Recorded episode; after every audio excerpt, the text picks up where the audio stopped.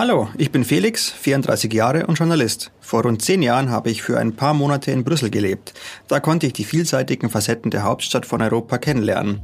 Ich erzähle euch kurz, was ich in der Stadt so toll fand und was man auf keinen Fall verpassen sollte. In fünf Minuten um die Welt. Der tägliche Reisepodcast von Travelbook.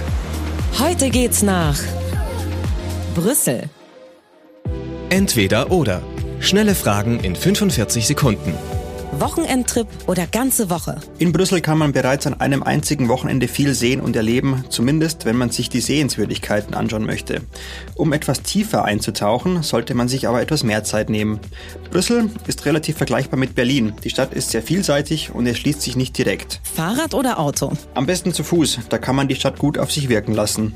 Zudem kommt man an vielen Essensständen sowieso nicht vorbei, ohne stehen zu bleiben. Ein Fahrrad ist da eher hinderlich, vom Auto ganz zu schweigen.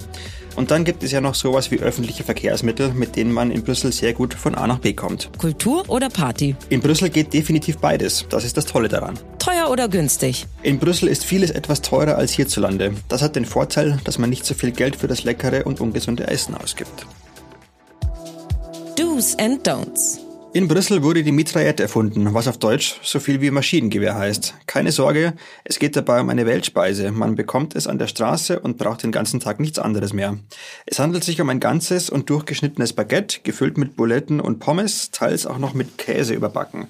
Und dann kommt noch eine leckere Frittensoße obendrauf, für die Brüssel so bekannt ist.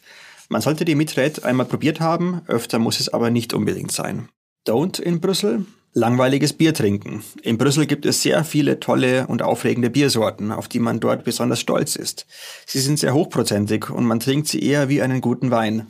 Bei einem Biertasting hatte ich die Gelegenheit, mehr über die belgische Bierkultur zu erfahren. Ich war begeistert. Absolute Empfehlung, nicht nur für Bierliebhaber. Highlights, Lowlights, Must-Sees. Die Travelbook-Tipps. Mein persönlicher Geheimtipp.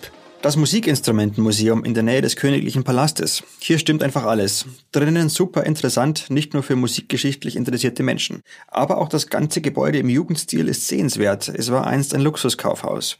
Und dann hat man von oben auch noch einen traumhaften Blick über die Stadt, da es auf einem Hügel steht. Absolutes Must-See. Wo gibt es die besten Restaurants? In der Altstadt von Brüssel gibt es eine Straße, in der lauter Restaurants angesiedelt sind, die sich auf Moule Frit spezialisiert haben. Dabei handelt es sich um Miesmuscheln mit Pommes. Klingt nach einer fragwürdigen Kombination, passt allerdings perfekt und perfekt zusammen. Ebenso wie die ganze Stadt Brüssel perfekt und perfekt ist.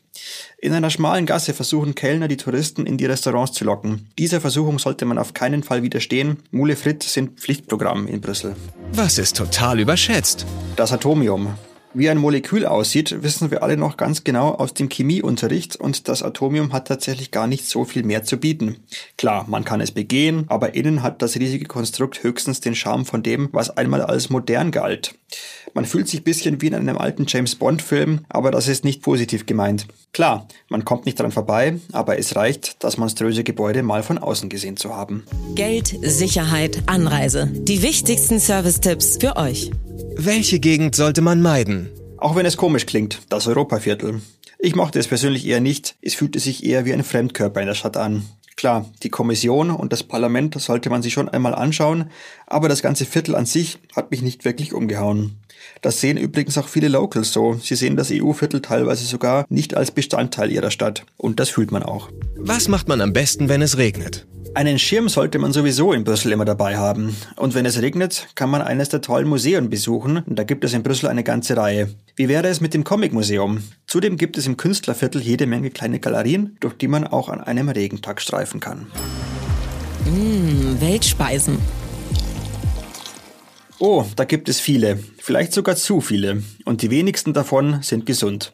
Brüssel ist vor allem bekannt für Pommes frites und Waffeln, aber das ist noch lange nicht alles. Auch die Schokolade muss man probiert haben. Bei den Waffeln machen allerdings viele den Fehler, es zu übertreiben. Man erkennt die, man erkennt die Touristenwaffeln schnell an dem Berg aus Sahne, Erdbeeren und Schokosauce, der sich auftürmt. Etwas weniger tut es auch und man outet sich auch nicht direkt als Touri. Generell lohnt es sich jedenfalls schon wegen dem Essen einmal in Brüssel gewesen zu sein. So, und jetzt sind wir auch schon am Ende angelangt. Ich hoffe, ihr habt einen kurzen Eindruck über Brüssel bekommen können. Am besten schaut ihr euch aber diese Stadt einmal selbst an. Ich werde Brüssel definitiv einen zweiten Besuch abstatten. Mein Name ist Felix und ich wünsche euch viel Spaß bei eurer nächsten Reise, egal wo es hingeht. 15 Sekunden Auszeit